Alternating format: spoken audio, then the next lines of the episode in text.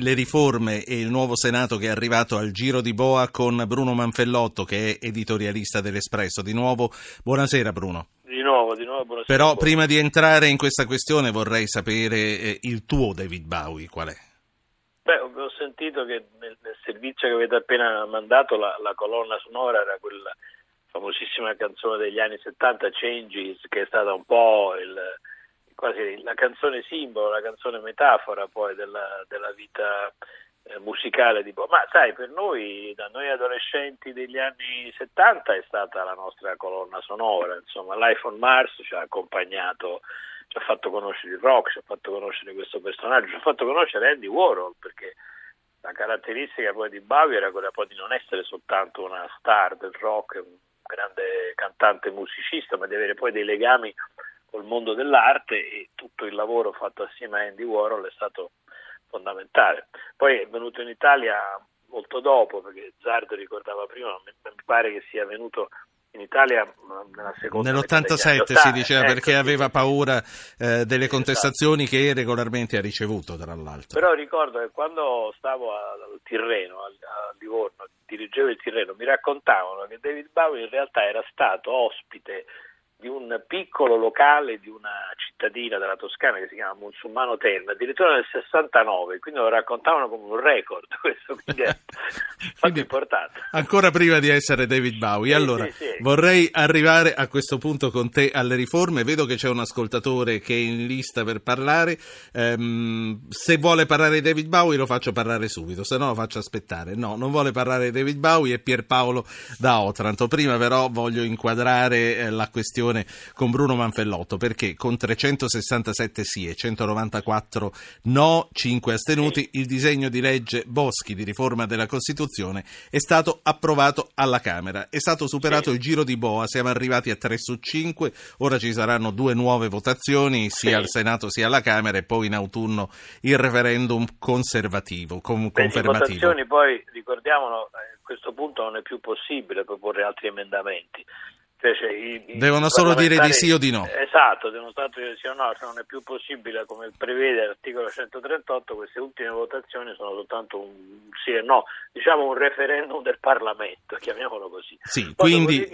scattano i, i tre mesi durante i quali eh, si può chiedere, ci sono vari, vari, che lo possono fare, le regioni, 500.000 firme, insomma sappiamo come sono i meccanismi, eh, possano chiedere di, di, fare questo referendum confermativo, no? eh, tanto che Renzi prima ancora che questo accada, accadrà sicuramente, ma prima ancora ha detto se non lo farà nessuno saranno gli stessi parlamentari del PD a, provo- a, a, a chiedere che ci sia il referendum. Che si sì, tra l'altro la notizia del giorno è che sta cominciando a nascere un comitato per il no. Eh certo, Quindi, eh certo, certo. Eh, faccio parlare Pierpaolo e poi vediamo dove ci porta la discussione. Ricordo a chi ci ascolta che per intervenire bisogna mandare un messaggio col proprio nome al 335 699 2949. Pierpaolo Otranto, buonasera.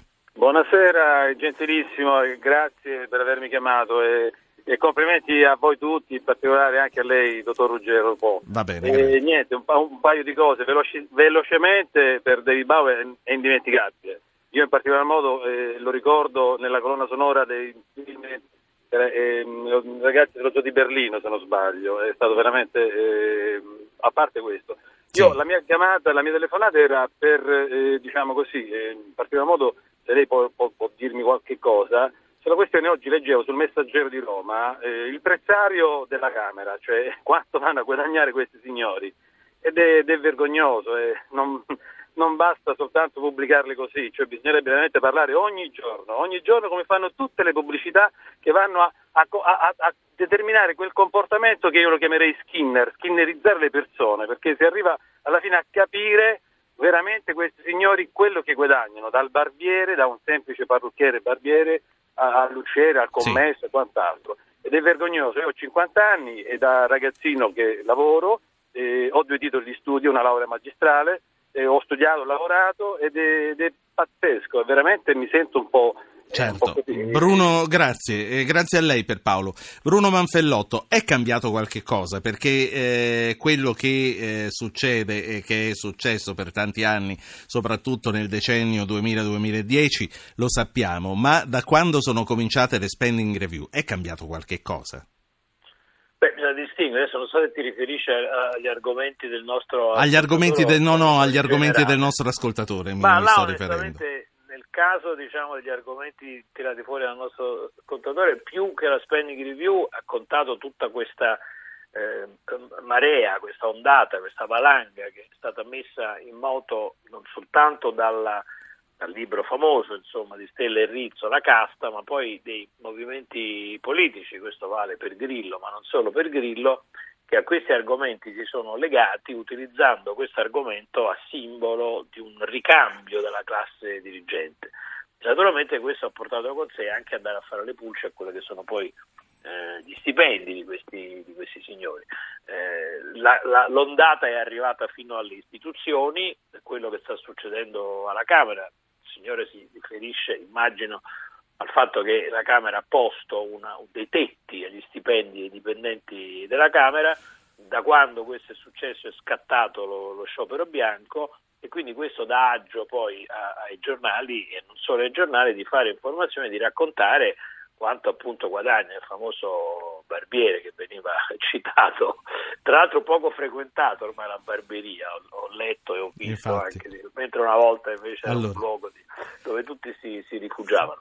E in effetti sono venuti fuori, ma ripeto, questo è successo alla Camera, è successo in altri enti pubblici, è successo nelle aziende private, è successo nelle aziende controllate dalla, da, dall'azionista. Ma possiamo all'ascoltatore, agli ascoltatori, perché questo è un tema eh, veramente eh, che ha fior di pelle, eh, possiamo dire che le cose stanno cambiando, che lo scandalo in un qualche modo si sta rinucendo?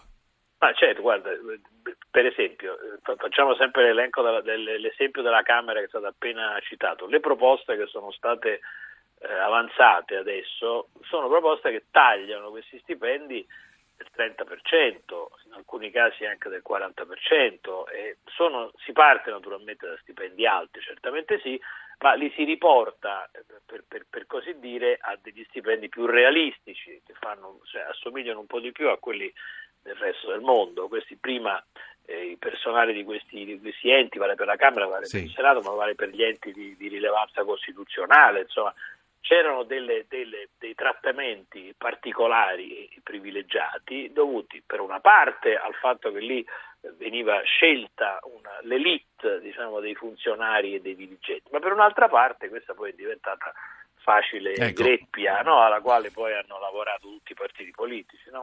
Faccio parlare un ascoltatore e poi vorrei tornare alla riforma prima di salutarti a ciò che prevedi tu per il referendum che si farà fra 7-8 mesi, 7-8 mesi durante i quali succederanno molte cose a cominciare dalle elezioni nelle grandi città. Sentiamo Vincenzo da Catania. Buonasera Vincenzo.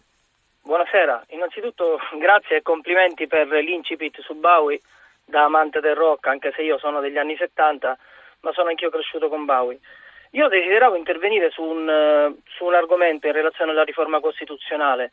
Ora, l'Italia diciamo, ha un regime di bicameralismo perfetto, che secondo me, nonostante le storture che si sono viste negli ultimi vent'anni o trenta, diciamo che eh, è strutturato per funzionare in maniera in maniera adeguata, in maniera ottimale. So, allora, l'ho lasciata sul bicameralismo perfetto, che a lei non dispiaceva. No, diciamo che non mi dispiaceva anche perché era figlio di un, di un cammino costituzionale eh, che veniva da, un, da determinati disastri che hanno investito il nostro paese. Quello che io mi chiedevo era sicuramente il caso di intervenire quantomeno sul numero dei parlamentari che è decisamente inadeguato rispetto sì. anche alla, alla percentuale della popolazione ma invece di creare, mi chiedevo io, un Senato che non essendo più praticamente elettivo ma soltanto rappresentativo di determinati organi e enti, invece di creare un Senato simile, non era meglio diminuire il numero dei parlamentari ma lasciare il sistema del bicameralismo? Ormai, ormai eh, quel che è fatto è fatto, Vincenzo. Eh, lo so, però è questo quello È vero, io... va bene, grazie. Eh, a questo punto io chiedo a Bruno Manfellotto, che cosa, che cosa prevedi che succederà a questo referendum? Questo è molto, molto difficile perché nella la, la campagna elettorale diciamo, del referendum si intreccerà con la campagna elettorale per le amministrative. Beh, anzi, c'è anche una possibilità che il referendum si svolga a cavallo delle amministrative. Quindi le due, le due campagne elettorali andranno, andranno insieme. Ed è per questo che, che, Renzi sta giocando il tutto per tutto, certamente su, questa, su questo referendum si gioca il tutto per tutto. Eh, io voglio vedere adesso come il Comitato del No imposterà il, la, sua, la sua battaglia. Perché le, gli argomenti diciamo così, tecnici sono molto difficili, cioè spiegare quali sono gli aspetti che rischiano, hanno anche dei rischi costituzionali, sono molto difficili da spiegare ai, ai, cittadini perché appunto sono molto tecnici, per cui è molto probabile che tutto il ragionamento sarà un ragionamento pro o contro Renzi, pro o contro, diciamo per capirci, il, sistema, il meccanismo che ricordava prima il nostro ascoltatore, cioè quello della prima, della prima Repubblica.